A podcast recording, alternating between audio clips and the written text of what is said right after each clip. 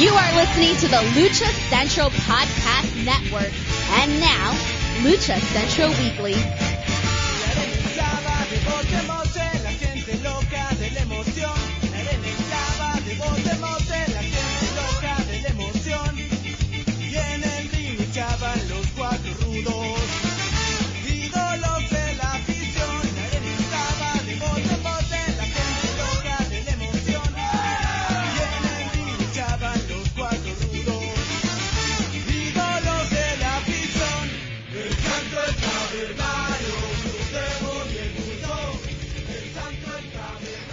And welcome to the Lucha Central Weekly Podcast.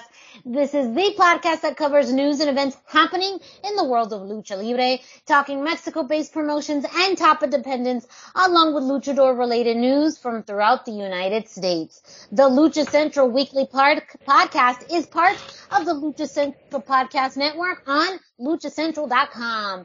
This podcast and others from the network are also available on all major podcast streaming platforms, including iTunes, Spotify, iHeartRadio, Podbase Speaker, Google Play, and more. And don't forget our streaming partners at thechairshot.com. My name is Miranda Morales and I'm one of the co-hosts of the Lucha Central Weekly Podcast. And let me bring in the rest of the team. Introducing first, he is the dashing one, Mr. Dusty Murphy. Dusty, how are you? I am doing fantastic. How are you doing, Miranda? I am great. So great, in fact. I gotta bring in the third member of this trio's team, and that's who? Who? Who? Who? Who? It's the one and only Brendan Barr. That's who. Yeah.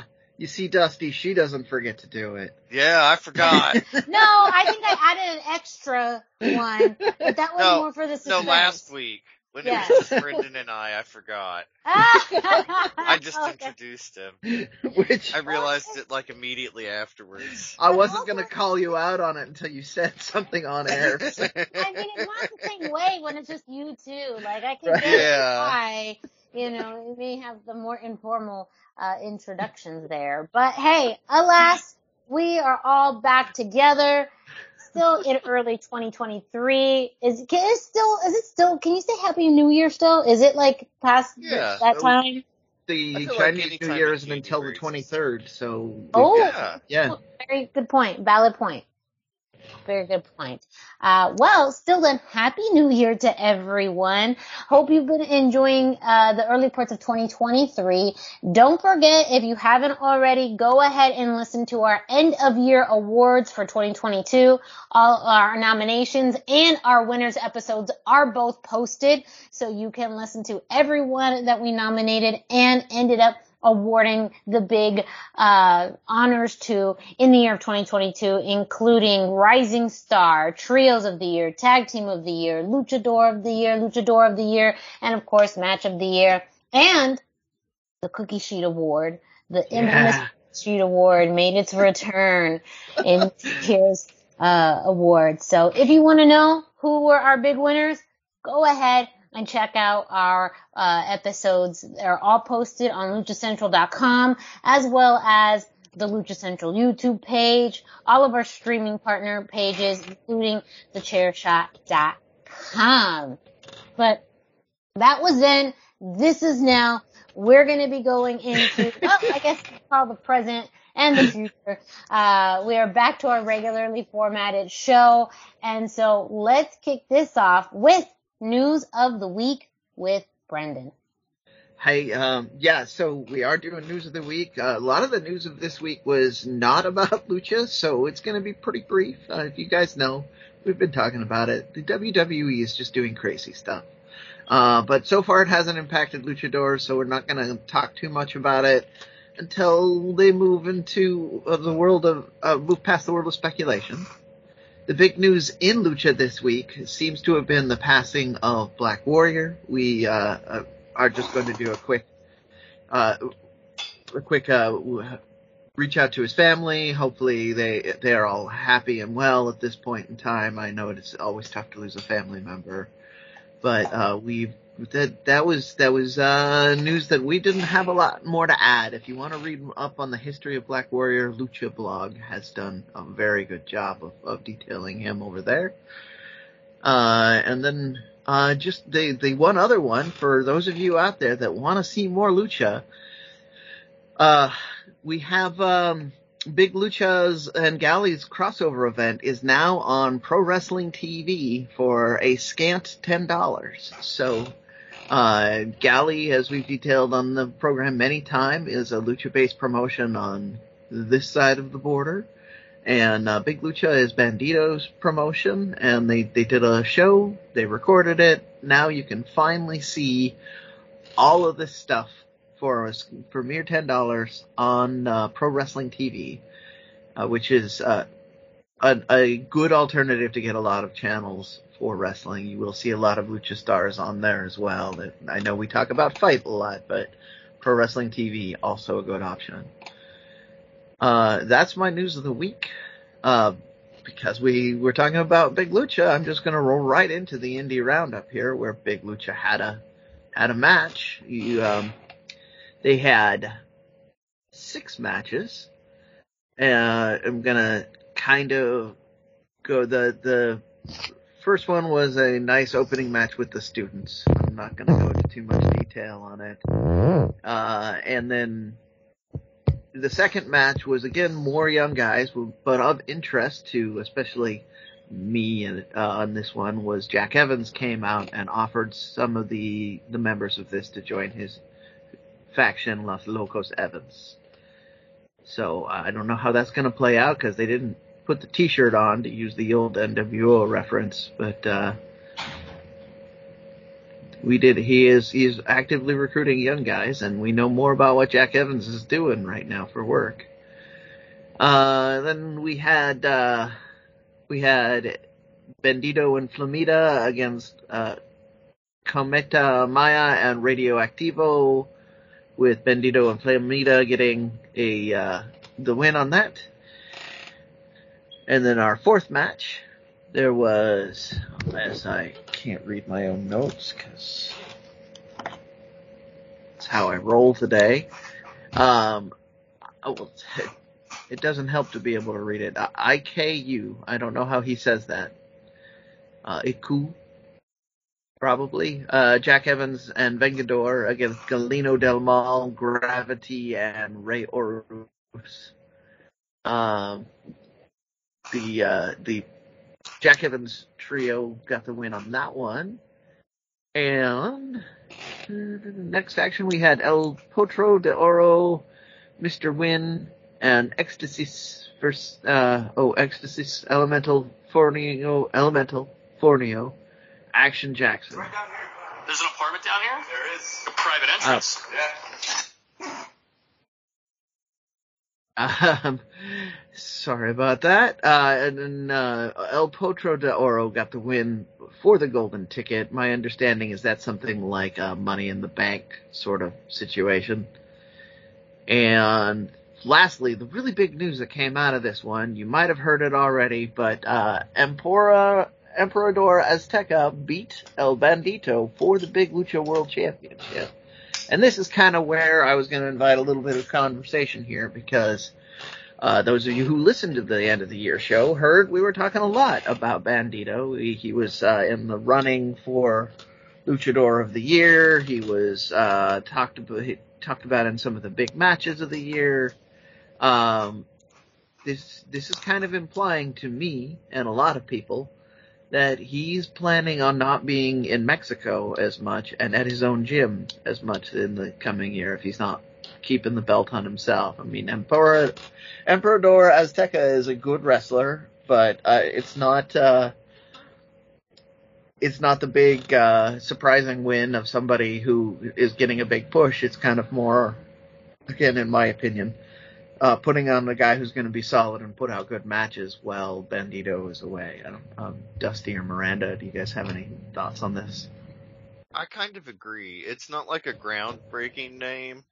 Um, and he's not, I mean, he's a big name, he's, but he's yeah. not such a big name that it's like, oh my gosh, he's going to be the next guy to take this over long term. You know, Mhm. it doesn't have that feel. But at the same time, it feels like he was big enough of a name that it doesn't give the rub to a, a guy further down that would have been kind Right. of star status by winning. Yeah. And, yeah, and move so further up. a- yeah. yeah, I feel like it just feels like a placeholder. I mean, I think- no yeah. offense to Emperador Azteca. yeah, yeah. I think it's it's a good point. Um, I mean, one, you you know, we can kind of suspect um, that, like you mentioned, Brendan, um, he's not going to be spending as much time at the gym or with that promotion.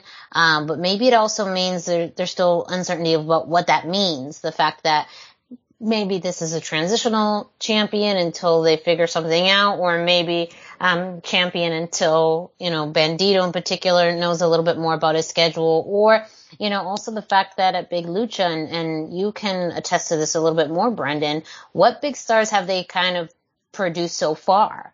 Um, maybe it's just more out, out of necessity that Bandito has been the big name that they haven't quite built anyone up yet to the point where anybody who got that belt could have been, Yeah. you know, And- be and- seen in this. and that's the other thing that can be said about this is this is a, a more uh, a more beatable champion as as again I don't want to make it sound like we're we're talking down of because Emperador Azteca is a great talent Yeah. and him main eventing the card is, is a good thing but he's not Bandito he's not internationally known he's not uh, he doesn't do hundreds of dollars a night in merch or any of that you know it's and his name's not on the gym, right? Like this.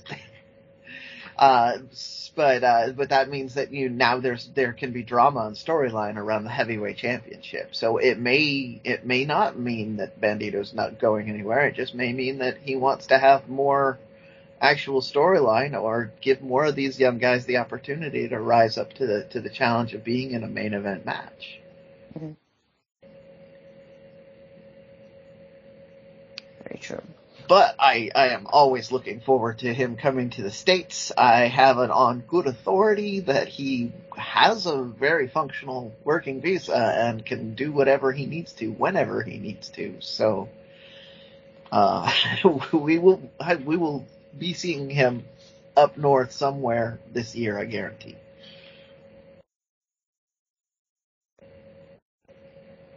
Yeah. That, that's it. That's my, uh, my indie roundup for the week. Uh, as, as always, I'm gonna give the, the pitch now that we're back to our normal format.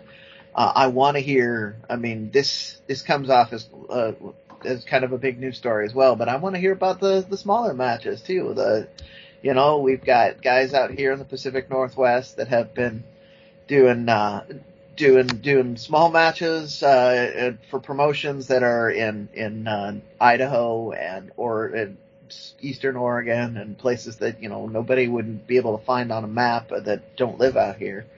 And I still am getting results from some of these guys and trying to sneak them into the into the show as much as I can. So don't think I'm gonna leave out your your independent promotion stuff. If you're wrestling a luchador, if there's a luchador on the show, if you know it's an all lucha promotion out of Texas or California, I really want to hear about you. Um, Miranda's going to be going back down to California for some some uh, matches down there. We will be covering lots on the indie roundup to come, and I want to make sure that your program is added to it too.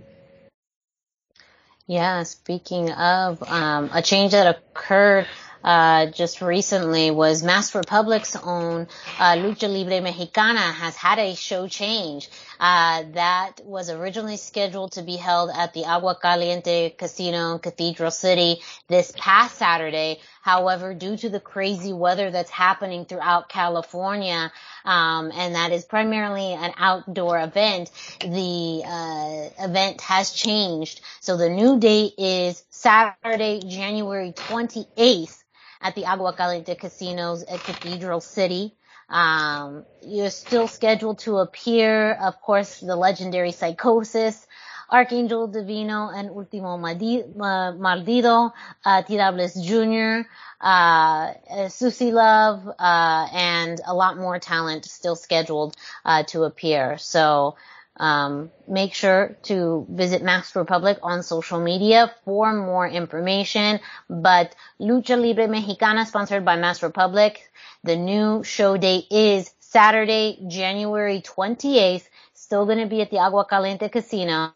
Uh, tickets that were previously purchased will still be honored um, and transferred for that show. Uh, so, and you can reach out to Agua Caliente Casinos directly for more information about tickets. Um, but, uh, Masked Republic still rolling on, rain or shine, uh, but better than shine. B- better, better for it to be in the, better and shine. better and shine, yes. Yeah. I, I've been to a few outdoor lucha shows in the rain, and they're still fun, but they're nowhere near as fun as when they aren't wet and everything's slippery. It's it's pretty terrifying at times.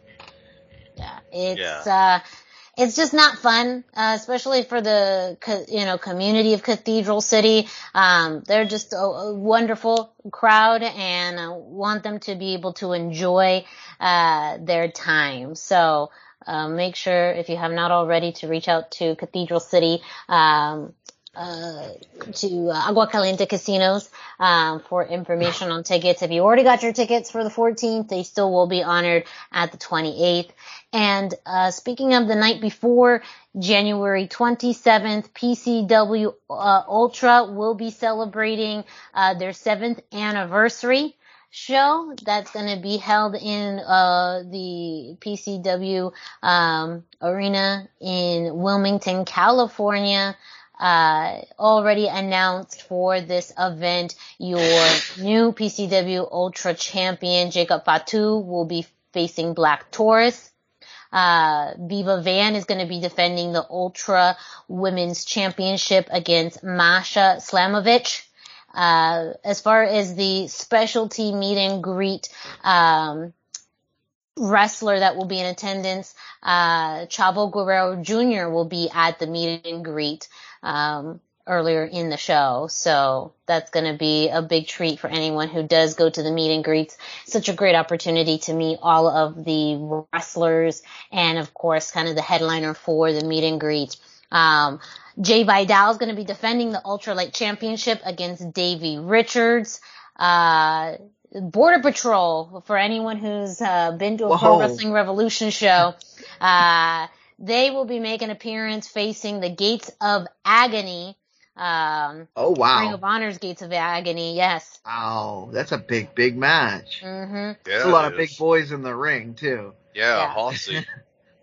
So uh, again, tickets are still available. You can visit PCW Ultra uh, on social media and PCWUltra.com. Uh, just coming up now, going to be soon uh, a week away uh, for all of these matches and more. Uh, so yeah, a, a, double banger weekend in the California in the Southern California area between PCW Ultra and Lucha Libre Mexicana.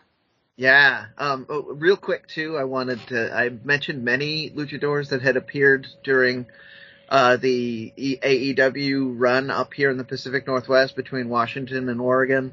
Uh, we did not mention Viva Van, and you reminded me of that when you mentioned her on the card. She had a fantastic match on Dark, so more reasons to to go check her out there. Maybe get yourself primed for that uh, PCW Ultra match.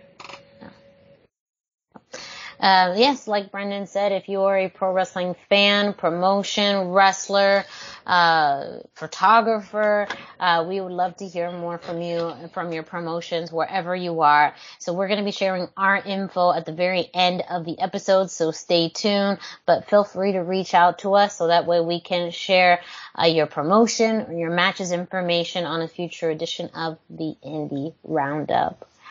Up next, though, you know what time it is. We're going to kick it to Denise Salcedo, who brings us this week Lucha Central Central.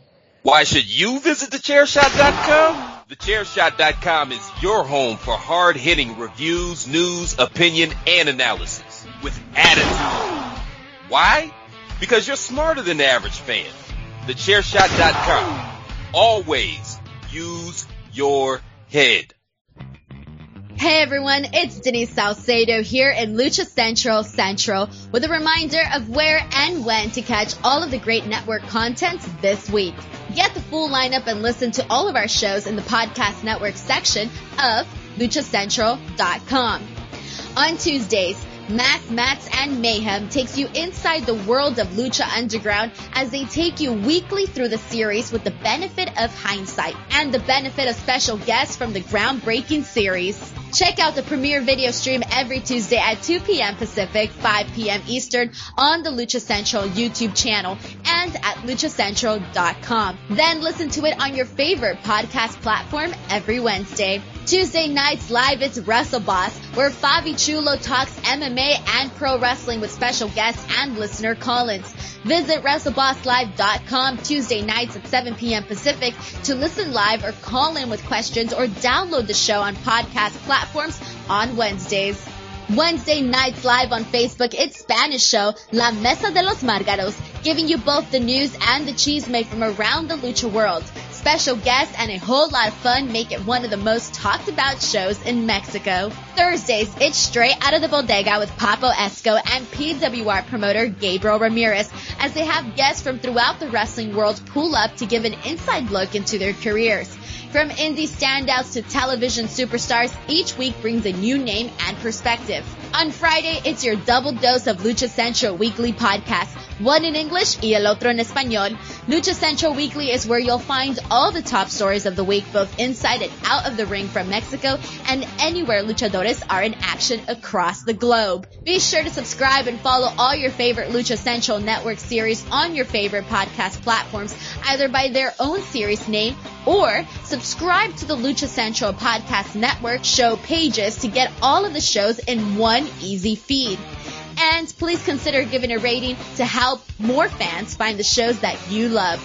For now, this is Denise Salcedo signing off from Lucha Central Central. Have a great week. Lucha-Masks.com by Pro Wrestling Revolution, bringing you in partnership with Masked Republic the Lucha Brothers, as well as Japanese legend Ultimo Dragon. Go to lucha-masks.com and fight Lucha Strong with masks from your favorite Lucha legends and Pro Wrestling Revolution luchadores. Stay safe in style and represent your favorite luchador. Get yours now at lucha-masks.com, powered by Pro Wrestling Revolution. Thank you to Denise Salcedo who brings us this week's Lucha Central Central, letting you know what's happening throughout the Lucha Central Podcast Network. So we got into the meat of the news this week. We are going to start off with CMLL. Again, just a real quick update, and as always, I'm looking for feedback on this. There's so much CMLL we could do. Sometimes I overcut, and sometimes I talk too long. So, you know, let me know. But uh, I really wanted to go over the fact that we had some interesting things going on with uh, Rocky Romero in particular in CMLL. Uh, they had a recent event where they were having a uh, a uh, uh, I can't remember the terminology for it at the moment. It's a mixed match where you have a, a Rudo and a Tecnico on a tag team and Rocky Romero was paired with Volador Jr. Uh, and then uh, this was uh, there was there was a match. Uh, there was a match earlier in the evening. We, uh, as as uh, Lucha Blog phrased it, it's kind of a, a thing in CMLL where the babyface will pick up the the microphone and demand one more mat, one more fall, as opposed to the five more minutes chance that we in the early early territories days would do. Uh, and it actually happened. They they got it, and but Rocky Romero kind of kicked Volador Jr. in the junk. Gotta hate when that happens. yeah, me too. it's always funny when it's somebody else. It's like, I, I don't know. It's not that I hate when it happens. I hate when it happens to me. Um, but so so after the match, Rocky Romero demanded an NWA welterweight championship, which they're gonna have next week. And uh, Rob Viper and uh, and Lucha Blog are speculating that's going to lead to an eventual uh, Apuestas match. So, just kind of interesting news. I'll keep my eye on the story. Uh, to the best of my knowledge, Rocky Romero is not actually signed by CMLL, but I think uh, he's probably getting a little more of a push right now, as Fantastica Mania is right around the corner, and that's kind Yeah. of his baby. So But yeah, he's really the bridge between New Japan and the rest of the world. He got a lot of Mhm. credit for the Forbidden Door thing that, you know, he was really essential in setting that up with Tony Khan. And so, I mean, this is kind of his role, basically, is go out there and, and put everybody over and then get them to come to Japan. And it's exciting to see him get such a marquee spot now. He's really been a fantastic talent for a long time but it feels like in the last year you've heard more about Rocky Romero than you had for a long time. certainly the previous couple of years, yeah. yeah, since the pandemic, yeah. But he's come out and, and just like you said, just blazing a trail there. Uh, that's what I've got for CMLL this week. Like I said, I'll keep an eye on the situation with Rocky Romero and Volador. Uh, they are doing a couple of other events that uh, are going to be hopefully big news coming out of it, but we'll see. Uh, stay tuned to the to Lucha Central for the updates on CMLL. Thank you, Brendan. Up next, an assortment of news from AAA, including things that have just come out pretty recently, pretty, pretty, uh, fresh news. Yeah, well, today, as of recording time, but yeah, today AAA held a press conference that kind of lined out what they were going to do for 2023, their thing for the whole year. They streamed it live on YouTube. It was a public thing, but it also ties in like all their advertisers and people that are, you know, kind of associated with AAA or maybe that they're trying to court into doing business and advertising with AAA. We've seen a lot more of that in the last year where they kind of had the shoes and different stuff going on. Looks like they'll have a few new things this year. But first thing, not new at all, much like last year, we're going to have three nights of Triple Mania. Again, it will be in Monterrey, Tijuana, and Mexico City.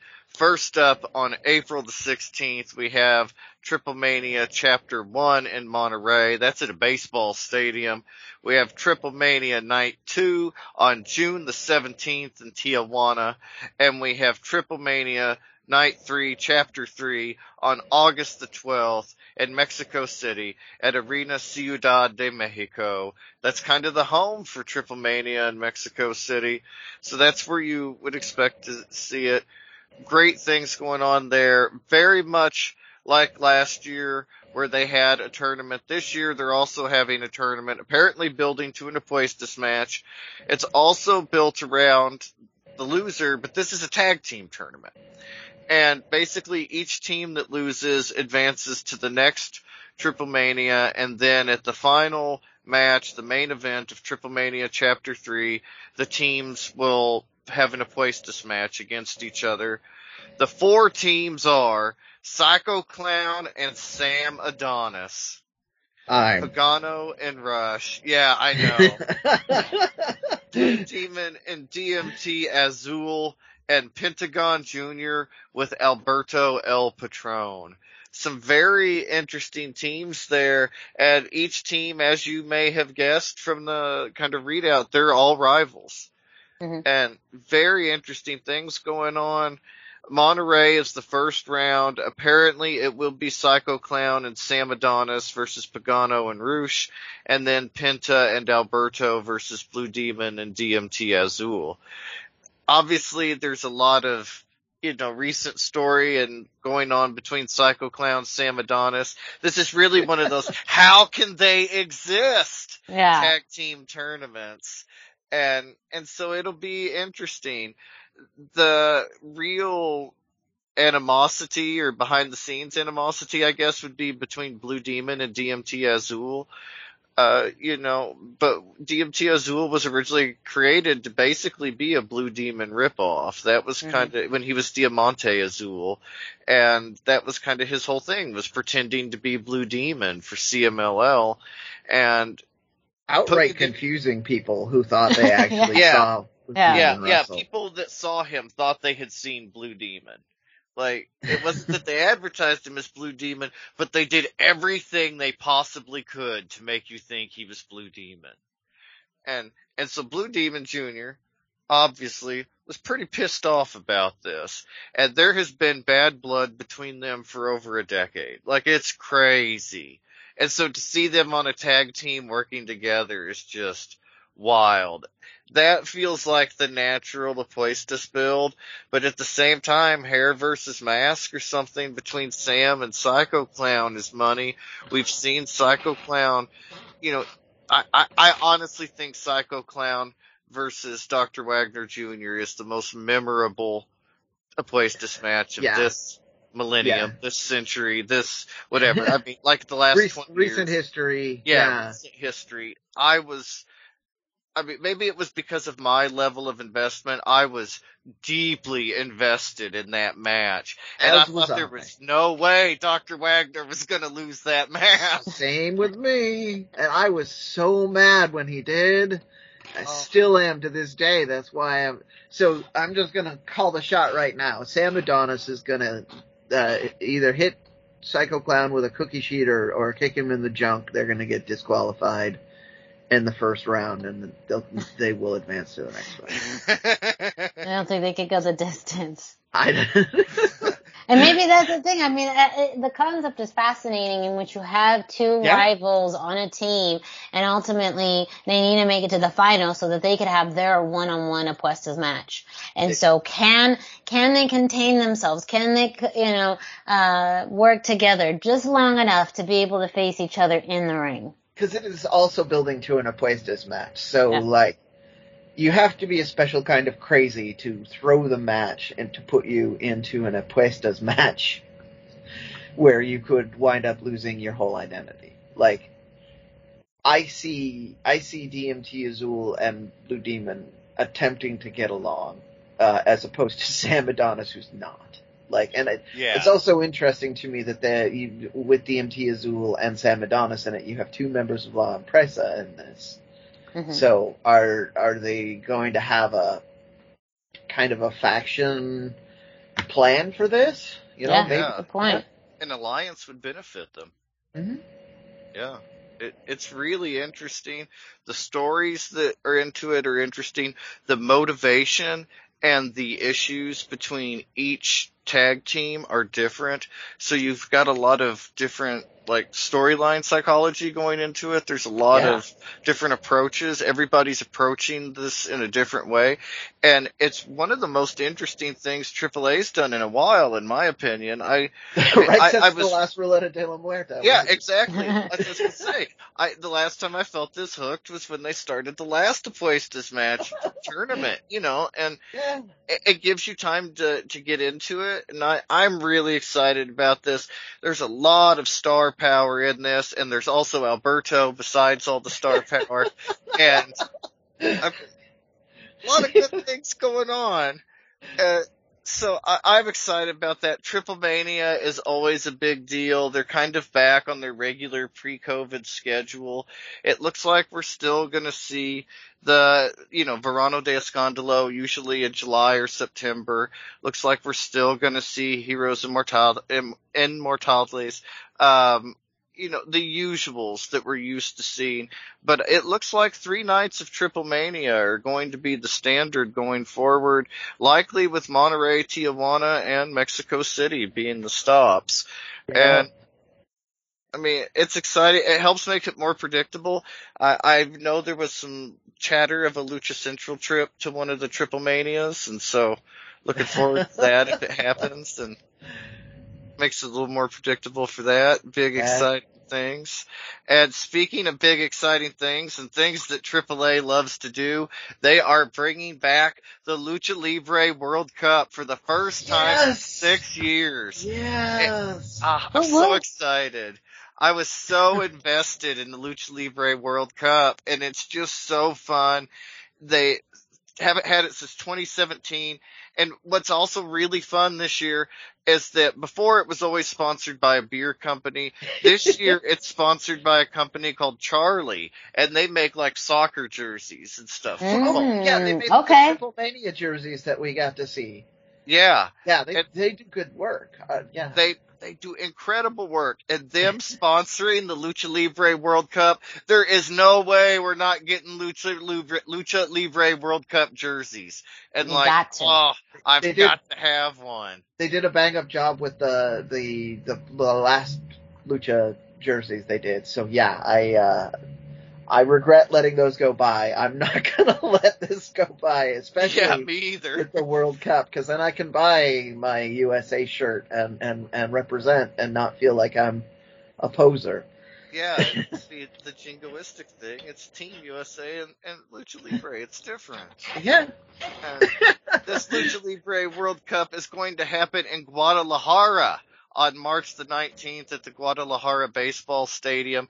There's going to be a men's tournament and a women's tournament, which is Oh. you know, kind of interesting and exciting. The women's tournament is smaller. It's only going to have four teams, a Mexico team, United States team, a Japan team, and a rest of the world team. No teams have been announced yet, but it, I think it's very fair to say we're going to see Taya on one of these teams. But where do we see her? Mexico, rest of the world? I mean, she's Yeah. Canadian Mhm. there's there's a lot of possibility there, so it opens up an Now- interesting situation for her. Go ahead. She'd been in the Women's World Cup before, but was she, was she in Team Mexico one of the two years she was in it? I don't remember because she was definitely rest of the world when she came down with Johnny Mundo. Yeah, I remember. was- yeah, because it was Team Mundo at that point, but I'm not sure. Um, yeah, okay. I, I yeah, we, we don't. uh, That it's been a while back. Um, I would also like to point out to to listeners because there are listeners that have come into Lucha she was Libre. Team Canada in 2016. okay. Oh yeah, with Casey Spinelli. Yeah, Yeah, they actually had a whole team Canada.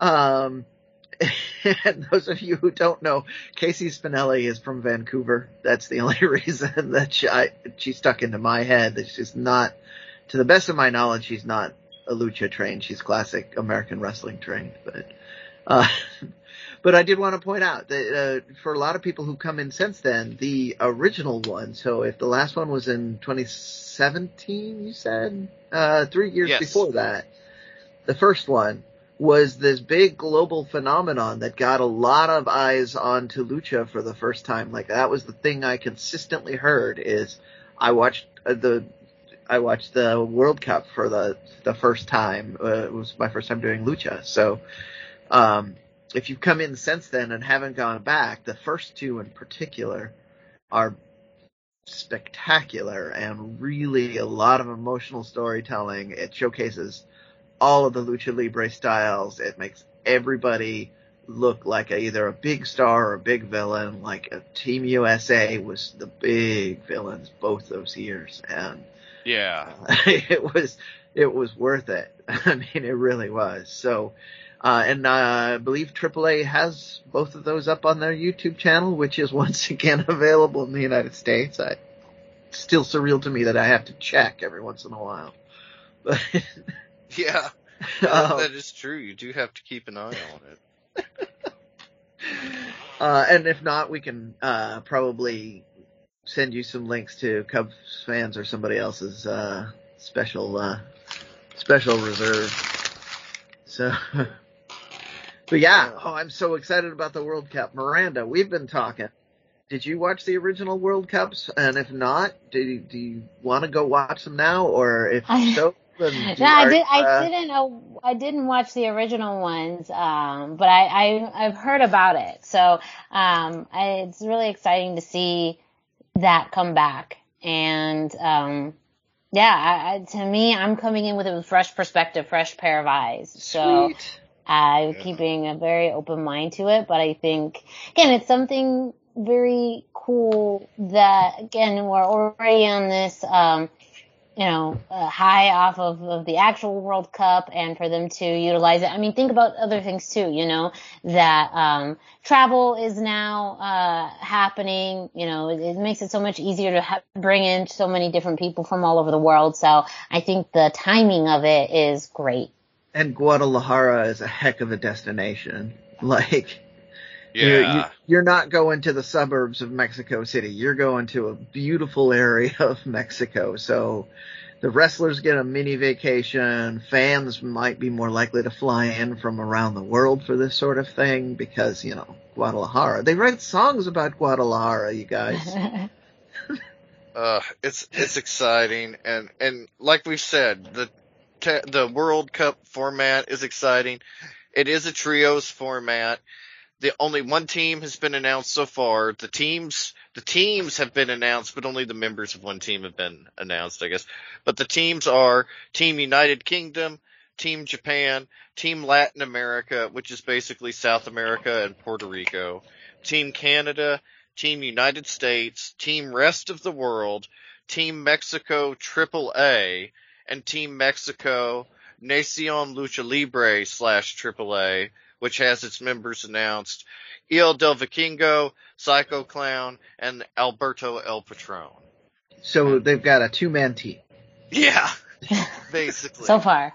Two stars and some dude named Alberto. And- No, and we've uh, we're joking a little bit about it. We've talked a bit about the fact that Alberto's response. Uh, Lucha Blog even talked about this too. I'm, I'm quoting him a lot this week. I apologize. I know he hates it when we do that.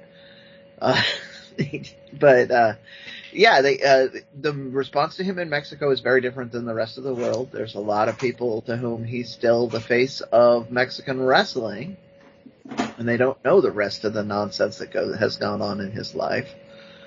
Uh, so it'll be very interesting to see what the crowd reaction to him is like at, at these at the Triple Manias and at the the Lucha Libre World Cup. They are taking uh, a, it's a calculated gamble, but it's an interesting one too, just by announcing him on the card. And, and Lucha Blog touched on this. Outside of all his other issues and the things that go along with having Alberto, if you meet him in person, he is very charismatic and so charming. My son and I met him at a SmackDown taping, 2010. We just saw him kind of walking as we were in the parking lot, and we hollered out to him. He came over, signed an autograph, walked us over, showed us the Rolls Royce that he was going to ride out on that night, that he was going to come out backstage. So nice, so charismatic. And after that, I was like, oh, this Alberto guy, like he is so cool. And then you find out what he's really like, and it's so disappointing.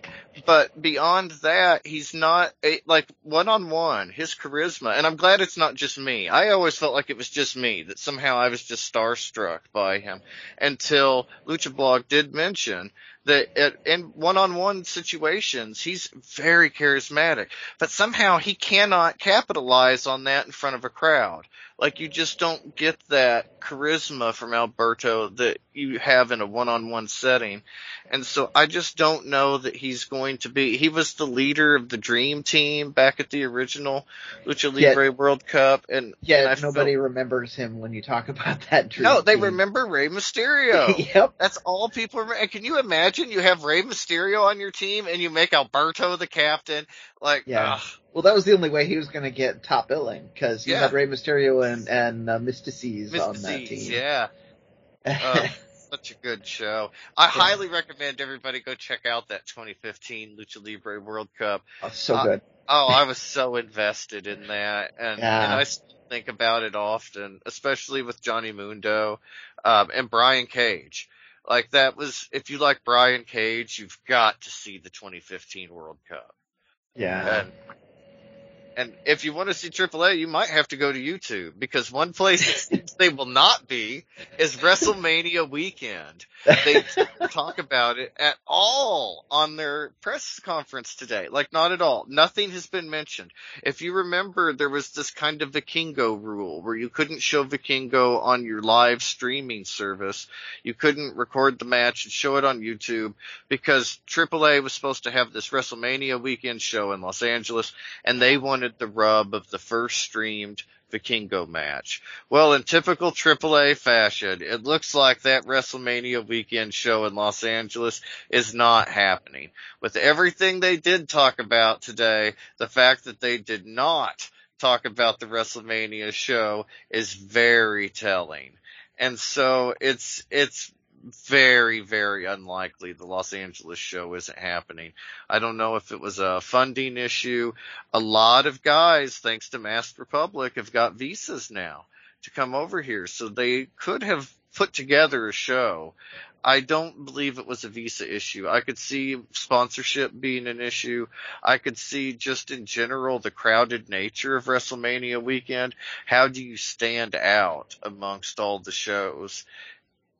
That is but, that is the, the, a conversation that I had with people who make wrestling for a living uh, was when they were talking about whether they were going to be at SummerSlam week, uh, not SummerSlam, uh, WrestleMania weekend or not. It's like, well, it's so hard, especially when you've got two major indie promotions that are doing multi-night events, so you can just buy one ticket and see, and just go to one place, right? Like it's hard, now right. it's extra hard to stand out.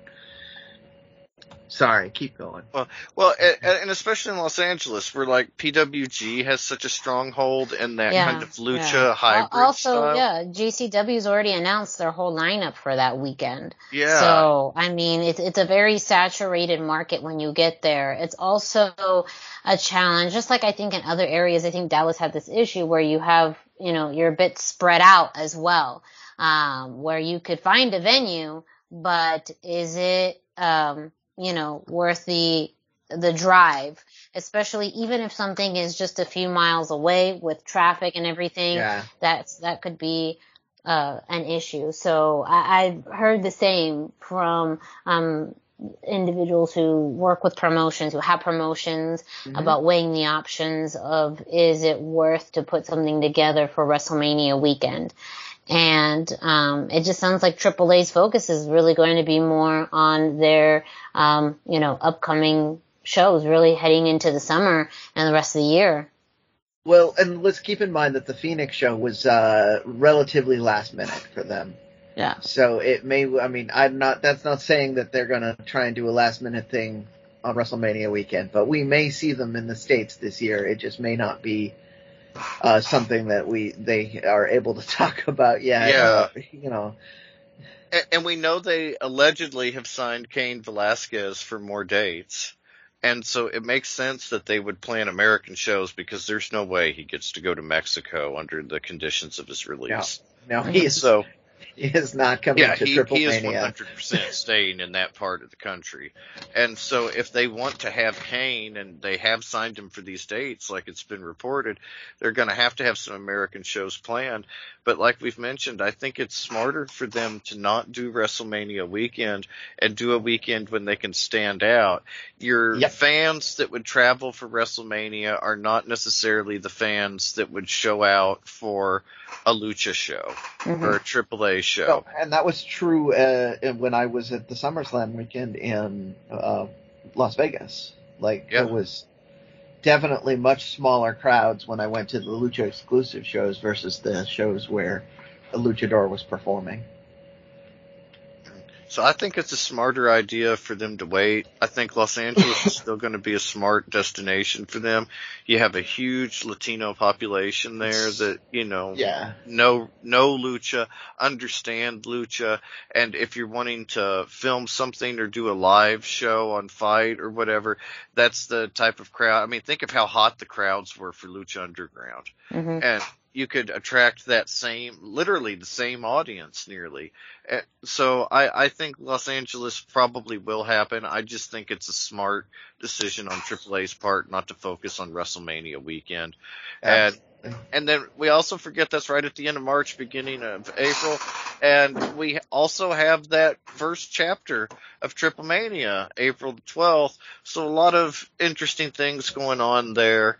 And a lot is still kind of up in the air with everything. Um, you know, a couple of years ago, last year I believe it was, AAA mentioned that they were going to go to Tokyo or to Japan at least, that they were going to go to Colombia, that they were going to, you know, come to America. They really only made it to America. They did not go to Colombia or Japan. And so I think it's also likely we could see Colombia or Japan show up in their itinerary this year a lot of interesting things going on for AAA. It feels like they've got a lot of momentum behind them. It felt like they kind of made a misstep to begin with when they severed that alliance with AEW and kind of chased the WWE thing with Vince McMahon coming into power and everything that's tied up with that. The possibility that the cons might make a bid to buy uh, WWE. It's everything is evolving. None of it sounded good for AAA, but no. their own internal momentum now after the press conference does yeah. sound good. Mm-hmm. They've yep. got a big plan. One of the the biggest problems for AAA is that they don't map things out in advance. They don't have a roadmap or a a story that they want to tell, and so you just get a lot of cool matches, and then a triple mania with some vague stories that played out over social media. But seeing them plan this out this far in advance. It's just the 17th of January as they had the press conference and they've already laid out the teams, when it's going to happen, when the final is. So all of that's laid out. We know that. And that gives them time to build us something that we can invest in yeah, and absolutely. be excited about. And that makes me more excited for AAA than I have been since like the last tournament, as we mentioned. Ruleta de la Muerte. So very exciting things happening for AAA. I'm sure we will have more news on AAA next week if anything pops up in between, it will always be on luchacentral.com and yeah. we will always have it here on the podcast. I did have one last thought oh, because oh, you were mentioning it. Uh, we may, we may, because of this roadmap and because of things like that, we may see hints of where they want to go when you're looking at, uh, especially the World Cup, like you mentioned, going to, uh, Central America, and there's a Central American team this year. So depending yes, on who shows up, and a Japanese might, team, yeah, yep, we might we might see what their we might see some hints of what their plans are for that expansion, even though it's not on the roadmap we got. We they they may be they may be building to it, may be waiting for that to be their big their big launching point for it. So just just ideas that pop into my head, like the promoter part of my brain kicked in when you were talking about that stuff. Yeah, it's very exciting. There's a lot of pro, like the Japanese women's team, like a Joshi, bringing Joshi in to wrestle some of the luchadores, sending luchadores to Japan. Like I find that idea very exciting. Yeah. And, and some, going to be some hard hitting wrestling. yeah, all around. Yeah. They, yeah. And yeah, just so much promise for AAA right now. I, I feel completely different about them this evening than I did this morning. Like what that's it. That's very like. fair. Yeah, and, no, they, it's exciting. We are, we, I was literally buzzing about it. Yeah, and well, Brendan sent a message to the group, and I was like, hmm, wonder what's going on. I was at work when I got it, so I couldn't really check it, but I was very casually looking up Lucha Blog, and I looked at it, and I was like, oh man, I kept getting more and more excited as I was reading it, and like, it really, yeah, I mean, it's exciting news, and exciting things going on. I watched the press conference this afternoon and, and you could, I mean, the, it feels electric. It just feels like AAA's finally got it together this year. This could be the year that we see something special and truly see them transcend. Whenever AAA has a misstep, it's kind of like, oh well, it's AAA. What do you expect? And, but the, if they could step out of that grow out of that role into being major contenders internationally, they could easily. I mean, they've got some of the best luchadors in the world there, and I just yeah, so much going on. It feels like their global expansion is finally happening. A lot of promise, and I think AAA is going to be the most exciting company to watch this year in wrestling. I think WWE may be the most interesting with everything that's going on, but I think that AAA is going to have the most exciting trajectory of the year and finally deliver on what some of us have thought was coming for 20 something years now. And since the fall of WCW, it doesn't feel like Lucha has been this important or this exciting or this much going on in America. And yeah, we're, we're watching history with a lot of this and very cool. Well, thank you so much, uh, Dusty, for all of that exciting AAA news. You know, we're going to be watching it very closely here on the Lucha Central Weekly podcast. So make sure you stay tuned to future episodes.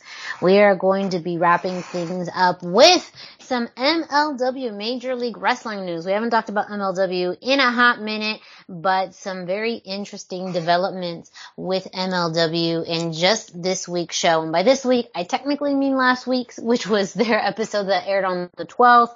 Uh, the episode for this week hasn't aired yet, but if you want to watch last week's episode, you can find that on YouTube is already available. But some pretty big developments. First off, we have some teasers from Cesar Duran about what his future is going to be like.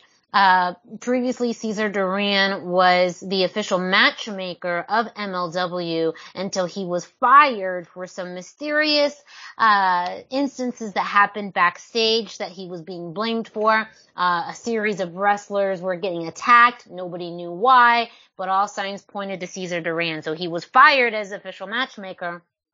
But now he is doing well what he does best and he's putting back onto the promoter hat. And so he announced uh, that he is looking to take over MLW and start his own promotion, um, teasing, you know, bringing back Azteca Lucha.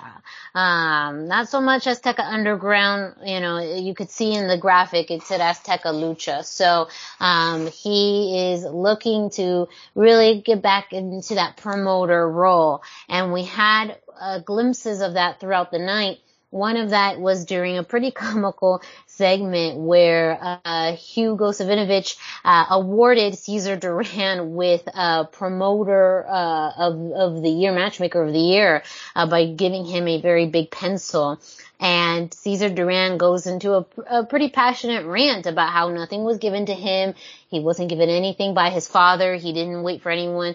No one needed to die, you know, for him to get into his role that he, yeah, it was, it was yeah, he went there.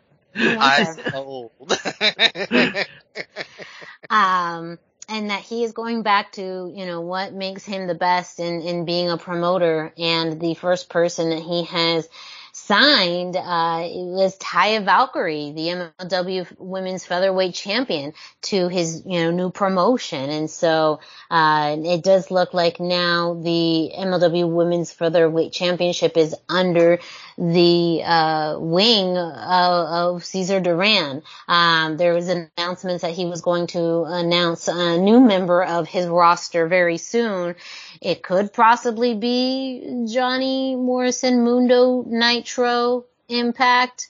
Um, one of the one of the many aliases of, of John Morrison, of Johnny Mundo, um, since it was already announced that he would be making an appearance with MLW, or the other plethora of luchadors uh, in MLW that he could sign. One of them could be the new MLW middleweight champion, and that is Lince Dorado. Um, Ooh, a huge yeah. accomplishment for him, uh, Yeah. defeating Shun Skywalker in the opening bout of the night. Um, and this was a really, this was a really great match. Um, it, go ahead. I, I want I want to preface this. This is Shun Skywalker, who we were talking about two years ago on the Indie Roundup. This Mhm. guy is a legit luchador who's. This is a huge opportunity. I'm sorry. Yeah. Keep going. He represented Dragon Gate and really talked more about the Dragon Gate style, was a bit more technical, a little bit more hard hitting, not so much lucha in the, in, uh, the commentary for this match was Joe Dabrowski, Dabrowski, um, and, uh, uh, oh, trying to pronounce, uh, not remember his name, um, uh, oh my gosh, why is it slipping from my, my, um, he was the commentator for Lucha Underground. Oh, Um, Matt Striker. Matt Matt Striker. Stryker, yes, yes.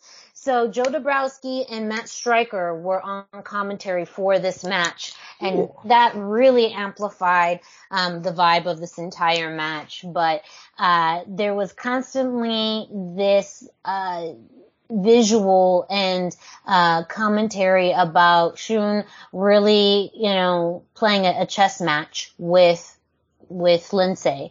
Um, you know, there was one moment where Lince uh, was was kind of uh, duped by Skywalker trying to do a, a standing moonsault. Um, Lince Dorado put his his knees up, and then Shun took that and turned around and, and locked him in a clover leaf. Um, and then there was another instance um, a little bit later on the match where Lince did a 619. Uh, Shun ducked from that and then was able to grab his legs and do kind of a double underhook power bomb. So there was kind of Shun was always a, a step further. Um, and even with the speed of Lince, he seemed to always have you know, be kind of two steps ahead of Lince, which is very rare for Lince to, for someone to be that ahead of him. Um, but in Lince Dorado fashion, he was able to uh, land that shooting star press for the win and become the new MLW World Middleweight Champion. Which overall the consensus online seems to be very positive that this is a great direction for MLW for the middleweight division.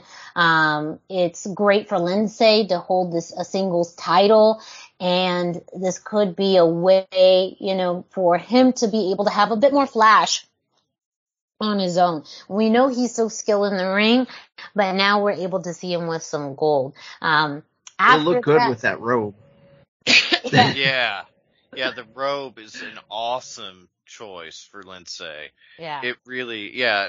I mean, it, like when you think of robes, you generally think of Ric Flair, but it's much more like intercontinental playboy yeah. Ric Flair. Like it's very yeah. cool. Well, I think I think in almost you know, uh, Lince has kind of played off the most interesting luchador in the in the world. You know, like I think that Ric Flair's robes were extravagant and decadent, and you know, the, but is a little bit more subdued, but very playboy, very laid back but very stylish. Um, and yeah. so I feel like, you know, the next time we see him, when he takes off that robe, we're going to see that huge MLW middleweight championship belt right around his, his waist. Yep. And it's going to look great. He's promising gonna, it already. It's going to look great. Even commentary played up, uh, you know, Lince's uh, friendship with Microman and how they had a feeling Microman was cheering Lince on in the back. So, um, it, it, was a great opening match, just a really great match in general to showcase, um, two wrestlers who, uh, are both very talented and, and ultimately can work each other's styles very well. But it was in this case a way to really highlight Shun's um, technical ability and forethought and putting Lince in a spot where again, like it's, it's very rare for someone to outpace him um, and to be a few steps ahead of him. But um, in in this reminded me a bit about when they talked about his his strength, very similar to a Bandido, someone who is deceptively strong. Yeah. And that he was able to, to utilize. And also made me think of Dusty whenever he did a shooting star press. Um, yeah. He's, he's, he does. He's got the best shooting star press in all of wrestling. All of wrestling. You heard it here. I, I I'm not going to argue with my teammate on that one. So once Lince uh, got up to the ramp, and, and another thing they talked about too. I mean, the last time back in 2017, he talked about you know an injury, and commentary talked about this too. Um, an injury that he suffered that almost ended his career there. So to come full circle back at the 2300 arena and be winning gold is huge uh, for him. Cesar Duran walked out with a bottle of champagne. Uh, Lince took a drink and Cesar Duran kind of walked him out saying they had a lot to talk about. So in general, it sounds like Cesar Duran is now collecting a variety of wrestlers for as uh, Teka uh, Lucha. Uh, yep. Which and, leads me to my prediction. Just in the time since you meant, suggested Johnny might show up, it's going to be Johnny Azteca. Ooh, Johnny Azteca. Yeah, I, I like that. You heard it here first, folks. If he comes out with that, I nailed that. It's I didn't invent it, but I, I that's my prediction. Yeah. and we we had high hopes once it was announced that MLW was adopting the Lucha Underground format. I mean, with you know bringing in Cesar Duran, uh, with a lot of the teasers that they had, we had a lot of high hopes last year. That really hasn't come to fruition.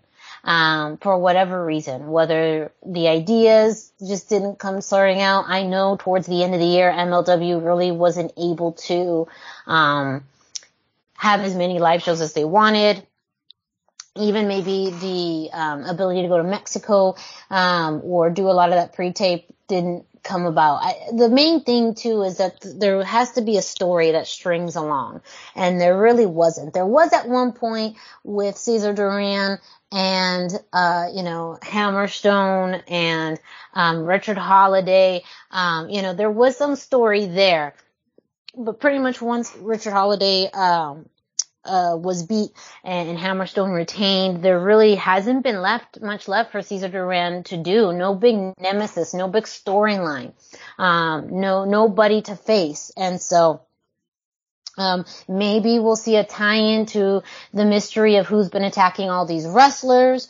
Um, who knows if this is just a, a, blank slate and maybe they just go to what I think as fans we've just been wanting is, you know, however close they can get to Lucha Underground as they can get within reason. Right. Um, oh no, no, let's be honest here. We're talking about the fans, not within reason. well, within legal reason, you know, I, I know there's some trademark, there's some things that they cannot legally do. Well, that, that's what I mean. I think within reason, I, I mean, why not? But I, I guess what I would say within legal, uh, legal boundaries, whatever they can legally do without getting slapped with a lawsuit. yes. Uh, but uh, yeah, I mean, uh, some moves, some waves happening in MLW right now um, with the the lucha scene. Again, uh, another overall just a MLW is uh, been a great promotion for Lucha Libre in 2022 and hope to see that grow in 2023. A great way to start off the year with Lince Dorado winning the MLW middleweight championship and hope to see him in lots of great title defenses and matches and very interested to see the direction that Cesar Duran is going to be taking and if that means really making a run for bringing Azteca Lucha to the forefront as a actual promotion, as something um, that fans can sink their teeth into. The last thing I want to mention in MLW news is something that we talked about uh, late last year, and that is MLW's partnership with Boss Fight Action Figures. Yes. And the pre-orders are now available. The first series of MLW action figures are now available for pre-order at Boss Fight Studio. The first set of figures include Alexander Hammerstone, Mads Kruger, Jacob Fatu, and Killer Kross. Um, each figure retails for $39.99. Additionally, you can get some great accessories, which if you have ever seen a Boss Fight Studio action figure, you know that their accessories are where it's at. Um, you can get a championship belt pack featuring the World Heavyweight Championship, the World Featherweight Championship, you know, for your Taya action figure that you already have. The National Openweight Championship, the World Tag Team Championships, and the Opera Cup, which is available all together in a pack for $24.99. So the first wave is slated to ship in uh, later this fall. So um, again, the first four figures that are set to be released are Jacob Fatu, Alexander Hammerstone, Mads Kruger, and Killer Kross, as well as the uh, championship belt pack, which you can get for twenty four and ninety nine. And if you have not seen a boss fight action figure, the attention to detail is crazy, crazy awesome. Yeah, go watch the video of how they made the Lucha Bros because they they took the masks off to paint those guys, and mm-hmm. then you know, so there's details on there that you will never see because the mask is glued on, but yeah. they they put it in there. Mm-hmm. Yeah, and you know, someone I had shared this on social media, and someone was surprised to see you know Killer Kross as part of that pack. And if you remember, for those of you who are who are listening, that this was announced back in the summertime that this partnership was first announced. And then Killer Kross made his way back to the WWE very quickly. Um, very suddenly. very suddenly. So that was just something that came by hap, you know, and I don't want to say by happenstance, but that was not a part of the, the original plan, seemingly. Um, so it's also a pretty interesting thing to have um, Killer Kross, who's still, you know, now part of the WWE roster, having his own action figure put out in this line with Boss Fight and MLW. The same kind of goes with Mads Kruger. It was announced, I believe, last week that um, his uh, deal with MLW is now up. So uh, of the active roster with figures, we see Hammerstone and Jacob Fatu. Um, but this is the first set. So who knows other sets that are going to be coming down the line. Um, I have a feeling we're going to get a Lince one. I have a feeling like I just we just got we just would have to have a Lince one with yeah. a robe. They have such a good crossover value with the Legends of Lucha Libre line that they're mm-hmm. also doing that I'm sure Eric over at uh, at the Boss Fight Studios would pitch for the as many luchadors as possible. Yeah, yeah. How do we get a Microman one? Is that do we send a petition for that? Like how do we get a Microman Boss Fight action figure? So what they're gonna do is they're gonna release part of him in every of the other every other one. So you have to buy the whole set to get. Oh, mine. that's genius. That's genius. You build your own I Microman. got a Jimmy Hart figure that way one time. You had to collect all five, and then you could build Jimmy Hart. Yeah. Out in the south, y'all.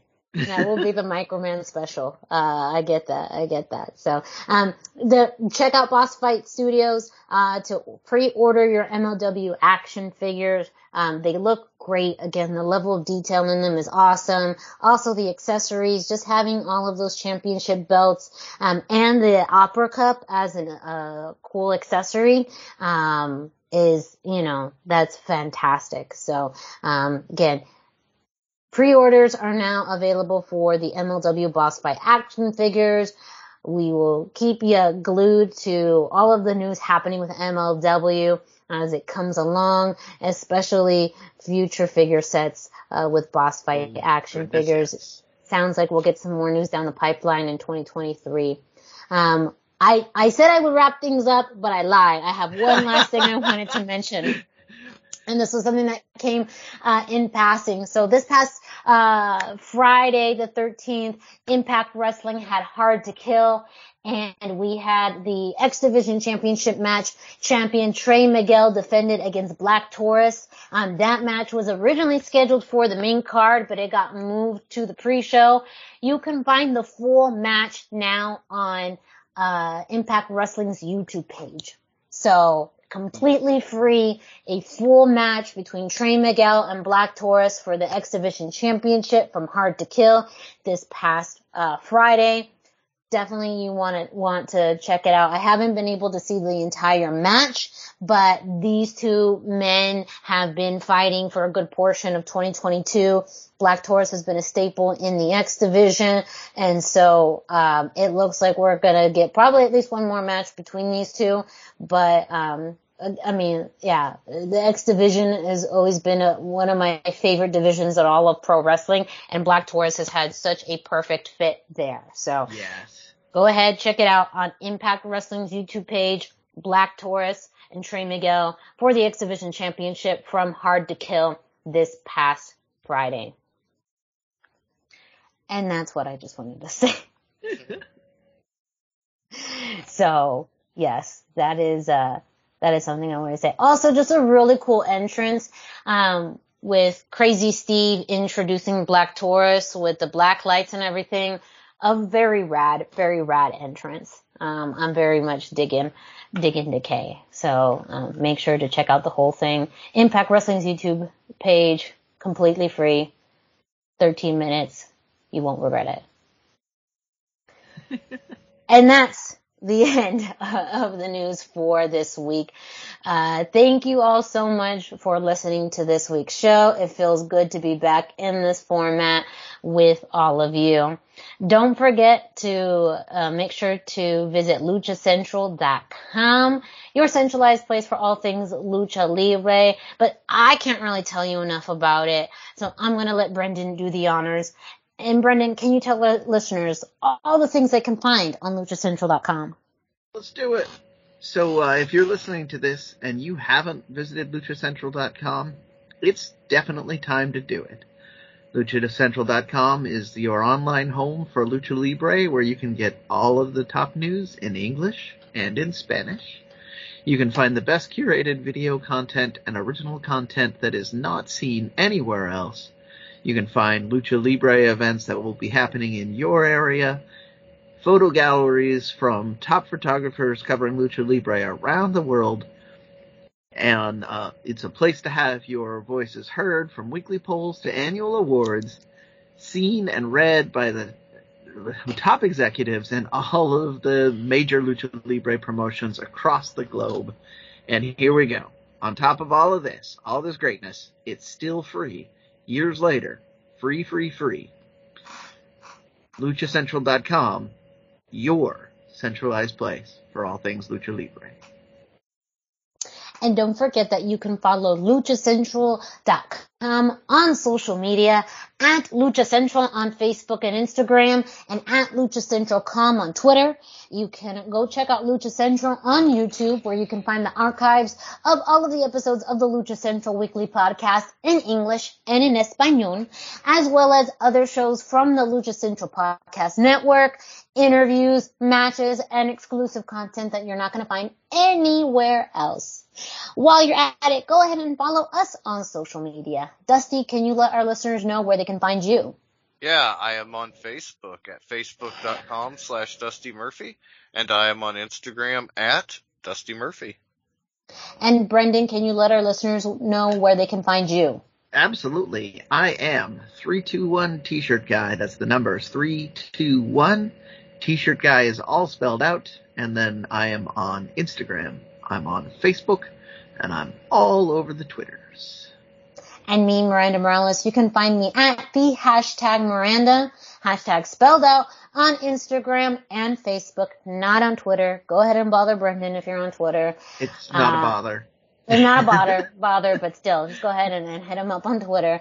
Um, again, if you are an independent wrestler, promotion, fan, photographer, referee, whoever you may be, and you are working a lucha libre match, know luchadors, work with the lucha libre promotion, please feel free to reach out to us. We would love to feature you on a future edition of the Indie Roundup. We love to support independent wrestling throughout the United States and even abroad, uh, even in Mexico. So just because we talk about the West Coast doesn't mean that we're biased to the West Coast. It kind of does, actually, now that I say that out loud. But we have a, we have a little bit, just because little bit. two of two thirds of us live out there.